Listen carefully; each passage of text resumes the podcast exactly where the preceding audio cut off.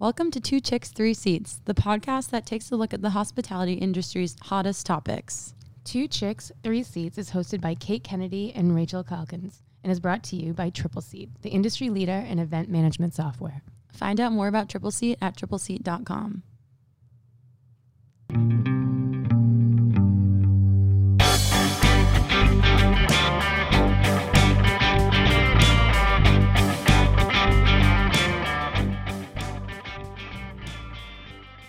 Happy Friday, everyone, and welcome back to another episode of Two Chicks, Three Seats. We hope that all of our event professional listeners out there continue to see success in August and prepare for all of the great things that are coming this fall and beyond. For today's episode, we are joined by a special guest and digital marketing expert, Rich Brooks. Rich is the president of Flyte New Media, a full service digital marketing agency in Portland, Maine. Rich is a podcaster himself and has a show called the Agents of Change podcast, which is just reaching the 450 episode mark this week, where he interviews fellow marketing experts around the world. So, congrats on that 450 milestone, Rich. Thank you very um, much. Rich also started the Agents of Change Digital Marketing Conference, which takes place also in Portland, Maine. And finally, if you're attending Triple Seats event camp on September 13th in Boston, you will actually be able to see Rich in person because he is one of the speakers for a marketing session. So we're also excited about that. A lot of Rich on the Triple Seat upcoming itinerary. so welcome to the show, Rich. Thanks for being here. I'm very excited. Rachel and Kate, thank you so much for inviting me to this. Absolutely. Of course. So that was a brief little professional intro about you, but from a little research and just on your website and hearing that you're from Portland, Maine, we want to have a quick little question for you on the personal side. And we appreciate Portland, Maine also being from New England, the both of us too. So for some restaurant recommendations up in Portland, what do you what do you have on your list? It's so tough, right? Because I get all of these Facebook requests from people I haven't seen in 20 years and like, oh, Rich, I'm coming up to Portland. Where should I eat? Mm-hmm. And I'm like, well, how long are you going to be here? Do you have kids? Is this a romantic get? Like, there's too many choices, if anything, in Portland, Maine. Um, but some of my favorites that I regularly go back to, Via Vecchia is one of my favorites. Great Italian food, great vibe. And by the same owner, more of a bar than a restaurant, but they do serve food there, is Blyth and Burrows, which has a hidden bookcase that opens up into yet another bar as well. So that's always good if you want to impress somebody. Mm-hmm. Um, but I also have, you know, like my little favorite haunts where I go for lunch when I'm in the old port working, like Anthony. So there, there really are too many places. Oh, and then Local 188 has been probably the longest running restaurant that I still go to regularly because it's sometimes challenging for a restaurant to stay relevant for all those years. And Local 188 has done that. Yeah, Portland is like crazy when it comes. I feel like every time I go, there's like 10 new restaurants that are around. Uh, we can't even keep up. Yeah. Yeah. yeah. And we so, love eating out. Yeah, I know. We eat out all the time. We live near Portsmouth, New Hampshire. So I feel like another great little town. Yeah, it's got a similar vibe, but there's definitely more like foodie restaurants in Portland, I think. So yeah. Too many restaurants. That's a great problem to have. yes, exactly. Definitely. Um, well, we do want to keep this episode a little different from your event camp presentation, but still, we did want to start by asking you about the digital marketing formula that you recommend to your clients called the Bare Essentials of Digital Marketing. Could you explain this concept a little bit and why it works for your clients? Absolutely. So Bear Essentials, Bear is an acronym. Like all good marketers, I come up with acronyms so I can own the IP. But uh, it's build, attract, retain, and evaluate. And, and it came about because so many of the businesses we work with, both in hospitality and outside of it, don't really understand what it takes to develop an effective digital marketing strategy. And although every business is different and the customer journeys are different, I found that this is a nice flexible framework for anybody to use to develop a digital marketing strategy that's going to drive traffic to the website and convert into business. And very straight, you know, very simply build uh, B is for build, and this is about building a platform that turns visitors into customers or clients. A is attract, about how the customer journey is working and how we drive traffic to our websites, primarily through search, social, and digital ads for the hospitality industry, we're definitely also talking about review websites and uh, third party booking sites as well. R is for retain. How do we stay in front of our clients after they left the website? And I would say email marketing and SMS marketing, probably the strongest two, although socially social media can play a role there too. And finally, E is for evaluate. And this is just about taking a look at your Google Analytics or soon GA4 to find out what's working and what's not working as far as your online presence goes so that you can continually improve it. Literally what I do at Triple Seat. there you go. You just explained my job. That's great. It, it, yeah, except it sounded a lot better when you explained it than when I try to explain it to somebody. So thanks. Feel free to steal the bare essentials and just use I, it I might own. steal it. Yeah. I love it. And we always love a nice acronym so it's easy to remember things. Quick Mhm. quick ways to do that. Yeah. Um so when working with hospitality customers, first of all, with Flyte New Media, what kind of businesses or do have you been working with hospitality businesses like restaurants, hotels, event venues? More on uh the event venues and th- than the restaurants per se. We may have done a little bit here and there with restaurants but we the event uh venues tend to be something where we've had more experience. And i've done a lot with um uh, well, the events because I've done a lot with Maine Innkeepers, which is now a, a bigger organization that's names currently escapes me. So I've done a lot of marketing with them. Individually, as also putting on entire full days just for that audience. Okay, cool. I actually, when I was looking at some of your clients, you do have one of our competitors to Event Up, which is our venue directory, as one of your past clients, which I thought was funny too. Which one was it? um, Event Active. Oh yes, and they're local. Yeah. It was right, it was right. more of a one-off. They were nice people. I'm right. sure your product is excellent. Even better. I don't know. Can, can we can we edit this part out? No, it's, it's all good. It's all good. had had to bring it up, couldn't Yeah. not. All right. Nope, we're not editing that out. No, I'm All kidding. right. I'm Um, blushing. So, what do you see for any of like the event space businesses or who you've worked with in the hospitality industry? What do you see as the most common mistake that they're making with their marketing strategies?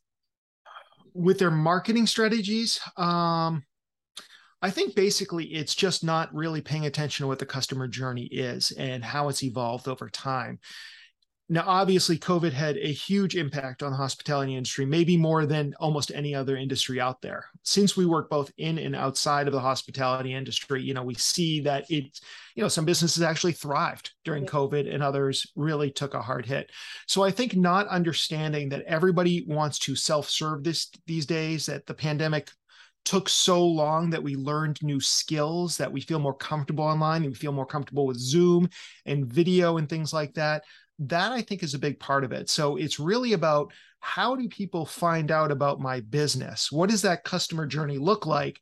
And then setting up what I'll call information booths and roadside attractions along that customer journey to drive people to the website where they're more likely to convert. Now, I know that di- hospitality is a big umbrella. So, something that's an event venue is probably the website is more important, maybe, than a restaurant, where a lot of times people may make a decision without ever visiting the restaurant website. But I do think that we really need to figure out what the customer journey looks like. And when they do get to our website or other platform, that we answer all the questions that they're going to have, making it easier for them to complete the customer journey and choose us.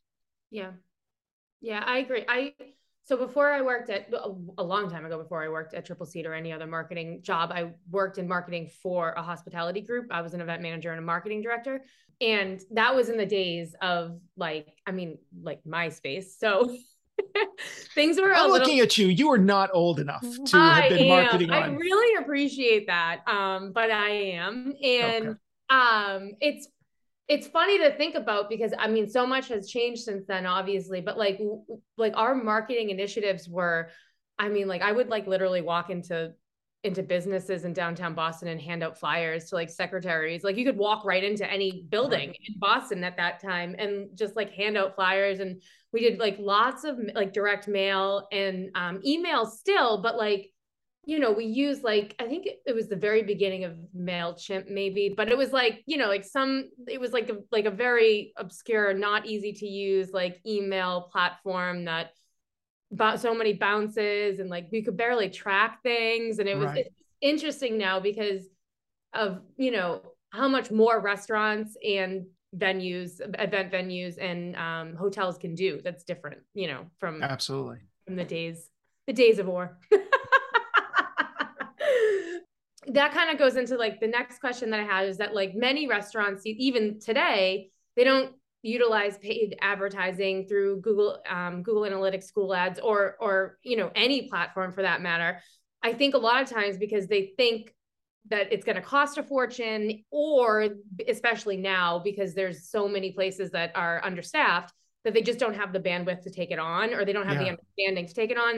And I think a lot of people are under the impression that they have to hire an SEO, you know, marketing person or someone just for this piece of marketing.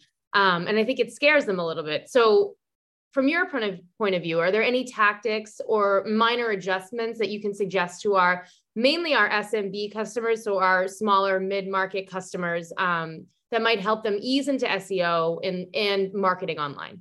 So for restaurants when it comes to seo so we're talking about search engine optimization this is the organic side. We're not paying for this. If i owned a restaurant i would be focused on my less my local seo above all else because when we do searches google is looking for our intent and restaurants are almost always have a local intent. So i'm looking i'm going to be searching for italian restaurant near me or boston bagel shop or whatever it may be uh, google is going to show that local pack that map with the three results and then the link. So most everybody who does a search for a restaurant, whether it's a type of restaurant or by name, they're going to get that local pack. So I'm going to focus all my attention on that. And the biggest first thing that you need to do, if you haven't done this already, is claim your Google business profile, formerly known as Google My Business. Mm-hmm. Take ownership of it, prove that it's yours, and then fill it out completely. Hours, photos, videos, all that sort of stuff. Second thing is you want to get a constant stream of positive reviews. You can either do that manually or do that with some piece of software that will help you um, automate some of that as well.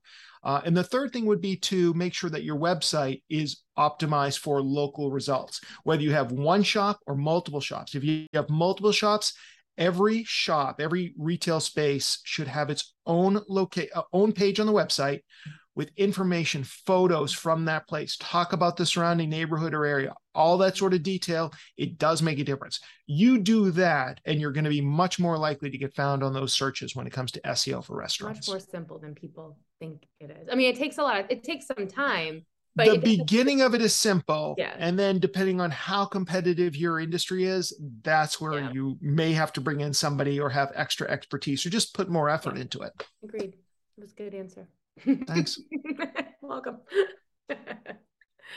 so another thing about so talking about like branding as a whole with restaurants. So one thing that is unique and special about restaurants is that they can become like a key staple within a, in a neighborhood and local community, like all the ones that you listed in Portland. They bring people together. And this often starts with the restaurant building a brand that they put out into the world that people grow to then love. So, what do you think are some of the components from a marketer's perspective that make up a strong brand and bring people back to a business like a restaurant? Well, there's certainly things like logo and some of the things that you're known for. I actually do another presentation called the Remarkability Formula. And I talk a lot about how every business can be remarkable using these four lenses. You can find out what's already remarkable about your business, or you can create something new. But I will say that although branding is important, especially in a competitive industry like restaurants can be, my number one concern is to make sure that the experience that the customers have is going to be excellent because no matter how much money you pour into your branding, which for restaurants also can include the whole atmosphere within the restaurant, you know, everything from the chandelier choices to the names of the mixed drinks and everything like that. Um, if people don't enjoy themselves, if they don't feel they got value for their money, whatever that means to them, if they don't have a good experience, um, and if the food's not very good, it doesn't make a difference how good your brand is. So the quality of the experience, the quality of the food, the quality of the atmosphere, the quality of the service, those all go into your brand.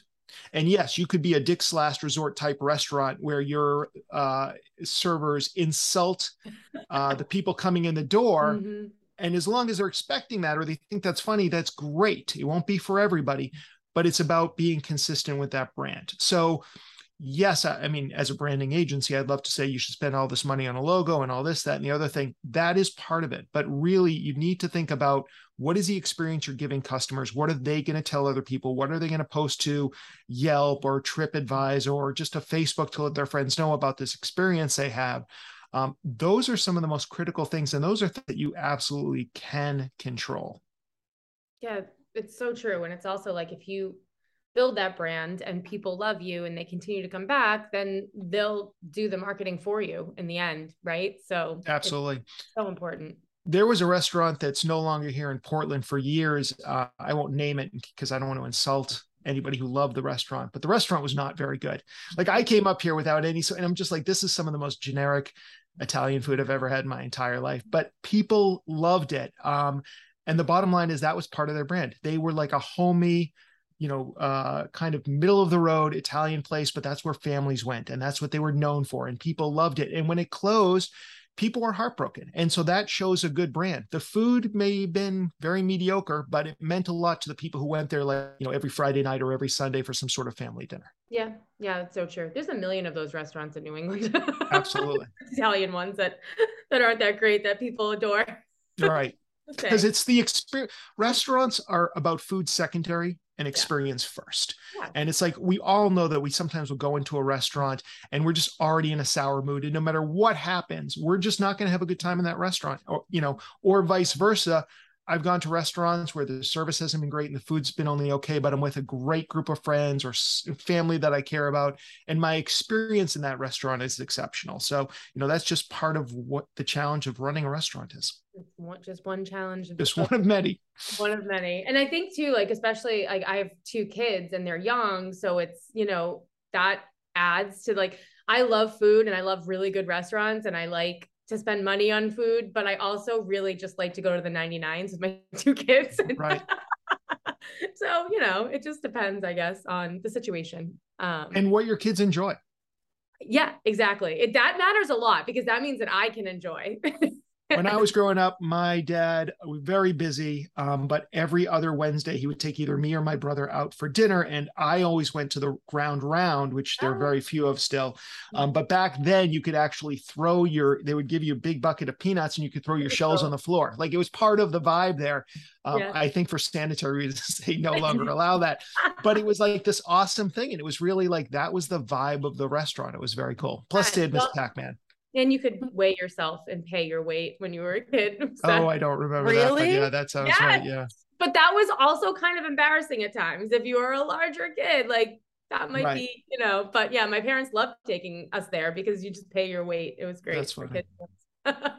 um, anyways, all right. So um, let's move on to maybe some social media, right? So when it comes to social media, um, we see and then advise our customers that Instagram, Facebook, and TikTok are the three most important and popular and beneficial platforms for restaurants to focus on when choosing um, where to prioritize their time on social media. So, would you agree with this for the hospitality industry? And then, do you have other best practices or lessons learned um, on social media from clients that you've worked with? I think that those three are definitely three strong ones, but ultimately, the sad answer is it depends. So, uh, Facebook and Instagram, I can't imagine that those wouldn't be powerful. TikTok, it really depends on the audience you're going after. And yes, I realize I'm kind of like on the older side, but my girlfriend is uh, probably you know like a, a super TikTok user, and she's on that platform for she four hours a day it seems like right? So for her that would be a great platform to get in front of her. For me not so much. So i think it's just about knowing who your audience is and making sure you're you're there. Um, you know and if you're a restaurant that does a lot of corporate events well i would make sure that i'm on linkedin too. So it really you want to make sure that you're doing that kind of uh, social media marketing. And twitter is an easy one to add into that mix if you have a little extra bandwidth. And there's some nice recipes from if this then that that would actually post an instagram photo natively up to Twitter, so it doesn't look like you're just reposting everything. Um, but those are some good platforms for sure for your organic uh, reach. Yeah, definitely. I mean, when I'm looking for any restaurant, I'm I'm looking at all the different platforms, most likely often before the website. So you're going to find your demographics in some form on one of these platforms every time. Right. And I'm old. But, I go to the website what I was going to say, so it really depends. So for me, when I'm in a new city, and sometimes even locally, when I'm just brain dead and I can't think where I want to eat, I turn to Yelp. Mm-hmm. And so I think, you know, like I know that restaurants hate Yelp or a lot of restaurants hate Yelp, and I understand all their frustrations, but it's not about whether you like or dislike a platform. If your customer's journey goes through Yelp, then you need to be aware of that. Doesn't mean you have to buy ads necessarily. In fact, I almost never click on an ad on Yelp. But the bottom line is you just have to be aware of how people are finding you or might find you. You need to, you know, respond to reviews. This is one of the biggest things out there is responding to reviews, I think is a critical piece of this.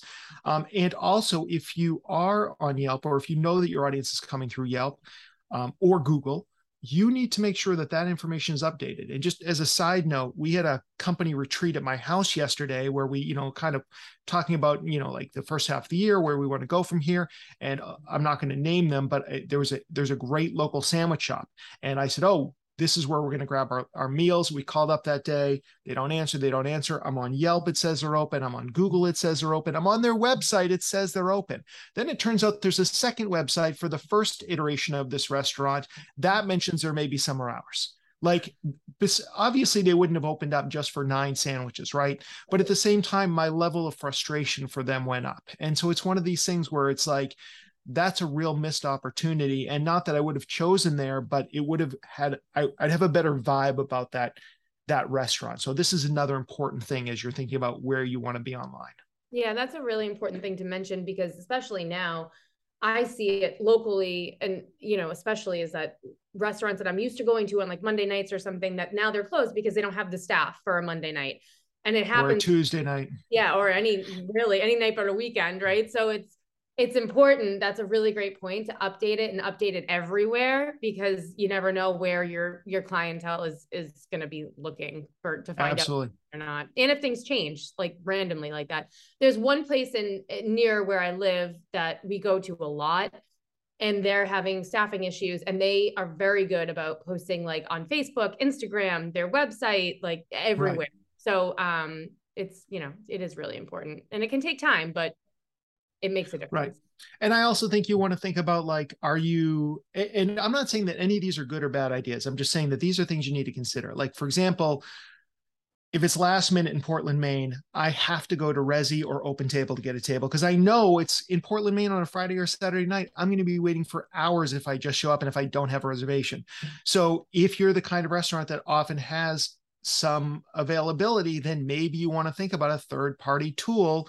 Which one's most popular in your area? Like I was vacationing in Canada almost nobody's on Resy in the entire eastern part of Canada, it seemed like, but people were using Open Table. So if we were scrambling for a table at the last minute, we would often take a look at that because I'm not going to spend half an hour going through every website that comes up on Yelp or something else to see if they're open and then to go to the website and then to call for reservation. So think about those paths that are going to lead people to you, whether you're a restaurant or a venue or whatever, and mm-hmm. make sure that you are there in some way do you ever so this is another little like thing that we talk about sometimes internally when we're giving advice is when it comes to like your during your search for a restaurant and you run you're looking either on their website or social media pages and you see bad photography does that ever get to you in your your selection? It's like for when we're looking for, for recommendations of like food or literally anything. If you have blurry photos or just like doesn't even have to always be professional but that's something we run into. And so we try to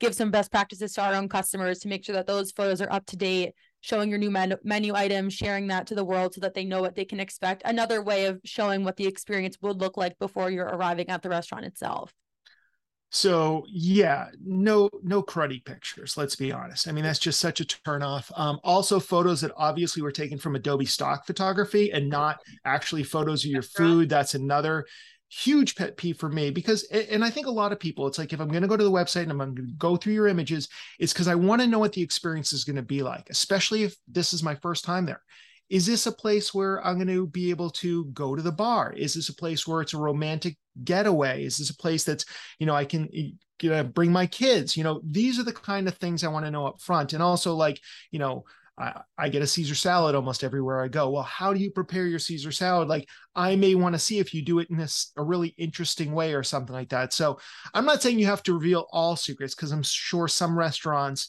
get by on mystique but mm-hmm. I think the vibe should be there. And yes, professional photos, hire a local photographer. If you can't afford one, go to your local community college. They have a photography course. There's somebody who's going to do it for school credit or beer money. Get something done that looks as good as it possibly can be. And then you can repurpose those images in other places like your social media, email marketing campaigns, and what have you. And really, there's no there's no excuse these days because like your phone has a camera that's better than the cameras we used to carry around in person. hundred percent. Yeah. so know? I think it's just like about learning a few things about lighting and how to position things and yeah. stuff like that. It makes a huge, huge difference for sure.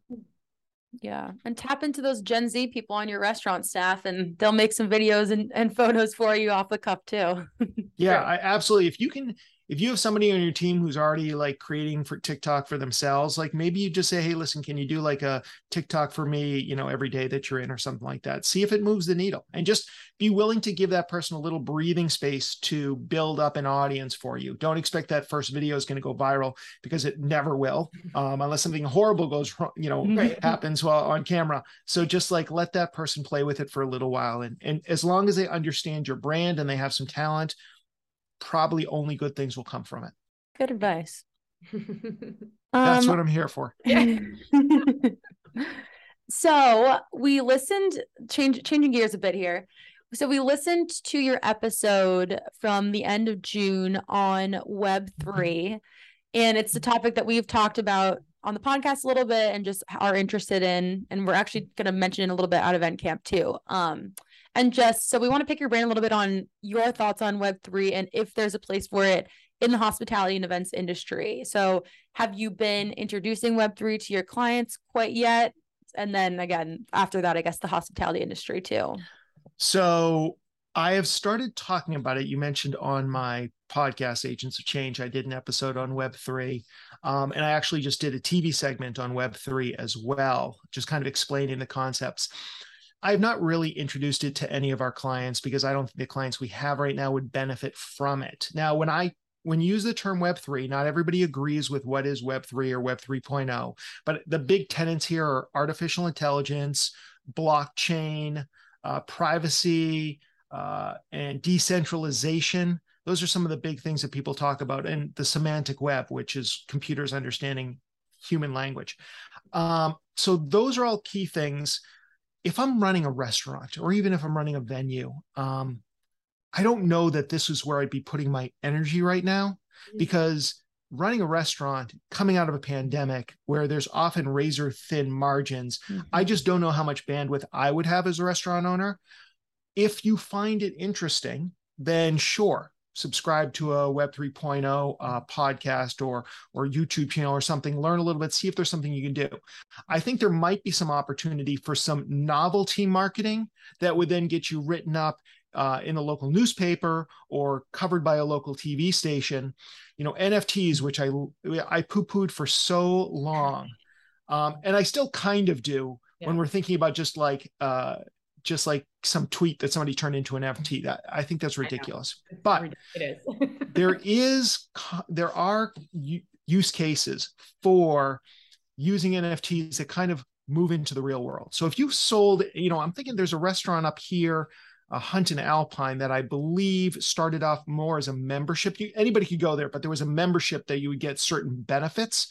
Well, if you turn that into an NFT and sold that membership as an NFT, and let's say you sold it for a thousand dollars or whatever it would be, you know, to help you get off the ground or do something you want to do in your restaurant. And that gave people special benefits and they could prove that they had this. Then they could resell it to somebody else, maybe because they move away. They sell it for, say, $5,000. Well, you would still get 10% of that sale in every sale afterwards. That's intriguing to me. Like, that's a way that maybe a regular business might start using Web3 and in this case, NFTs. Not only that, if you were the first in your neighborhood to do that and you called up, you know, your local NBC or ABC affiliate and said, "Hey, this is what's going on," they'd send a camera crew down there and all of a sudden you get all this publicity. So even if you're doing it just to get that secondary publicity, yeah, then it might be something that would be valuable.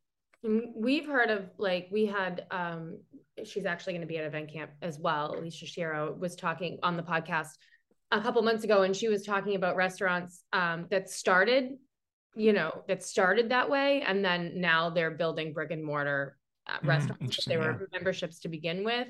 Um, and you know only lived in the metaverse and then now are going to become actual restaurants so it's just it's interesting i'm not there yet. My brain's not there yet but um I don't think that's a long term success strategy. I think that's something where right in the moment you can take advantage of it, but that moment may have already passed. right. It really depends on where you are. Like if you're in the middle of nowhere and you do this, then maybe you're the first in your your area to do it. Then it might be interesting. But if other people are already doing this, then I don't think that's going to be really valuable. Yeah. So uh, you know, th- it could be remarkable, but as soon as somebody else in your industry or neighborhood have done it, then it's not remarkable anymore. It has like a shelf life of one use. Yeah. So. He's certainly not remarkable in new york city anymore i don't think. No no not at all. So it really just it's one of those things where it depends. So and there may be some other things that people could tap into with with the metaverse or web 3 but again it's kind of like make sure you're taking care of all the other stuff first and then start experimenting with some of these things Yeah, it's interesting. I guess we'll just kind of have to keep following along with it and see where it has its place if it does further down the line in the events world. We were we saw as another example like big like metaverse fashion shows that were taking place and that was like a whole other realm that isn't really applicable to our smaller restaurant customers, but it's interesting to see all the, the tech changes. and maybe we'll eat our words in a few years right maybe we'll eat our words by the time we see everybody at event camp quite Yeah. honestly i mean things know, do you're change right. And there may be a case study or somebody comes up with an app that makes it really easy for restaurants to start offering some sort of nfts yeah. to their customers. I think for me the most interesting thing is nfts which are obviously started off as a completely digital thing but now are evolving into the real world. Yeah. That to me is where it starts to get interesting and where it can start to see case studies where okay small businesses medium-sized businesses could really use this to grow and to build loyalty and community as well yeah Yeah. we shall see Um, all right. Well, I think that was our final question um of the episode, unless Kate, we had anything else um to include in here. No, just a reminder that everyone should, if they haven't yet, purchase their tickets for event camp so you can come meet Rich live and in person, um, absolutely along with Rachel and I, because you know we're famous. So just kidding. but um, yeah, you can purchase tickets at triple seat eventcamp.com. Is that right? Is that the right? Yeah, It that is? is. Look at that. I've been telling people it's triple seat.com slash event camp. So Well, you're wrong, Kate. and maybe they both work i don't know Maybe it's both. Maybe it's like a redirect. Now I gotta look at that more. So, anyways, listen to Rachel, not me. It's triple seat eventcamp.com. And it's on September 13th. It's a Tuesday at the State Room in Boston. And tickets are actually selling out fast. So get your tickets now. And by the way you're both right they both end up in the same place so there you go. There's go had been a redirect at some point. We probably had two different ones and you know, marketing. It's tough. Yeah. It's. Marketing. it's hard to keep track of. Well, thank you so much, Rich. This was awesome. We appreciate it. And we're so excited to see you live in just a it few was great it was great meeting you guys virtually i do look forward to meeting you in person anybody else who's coming to event camp so Yeah, looking and forward to also um we should yeah, we'll plug your podcast as well. So check out we did, but we'll put it in the show notes as well. But check out Rich's podcast, uh, episode 450 this week. But very impressive. Agents of Change, definitely check that out. So Thanks so thank you much. again. We'll talk to you soon. Thank you.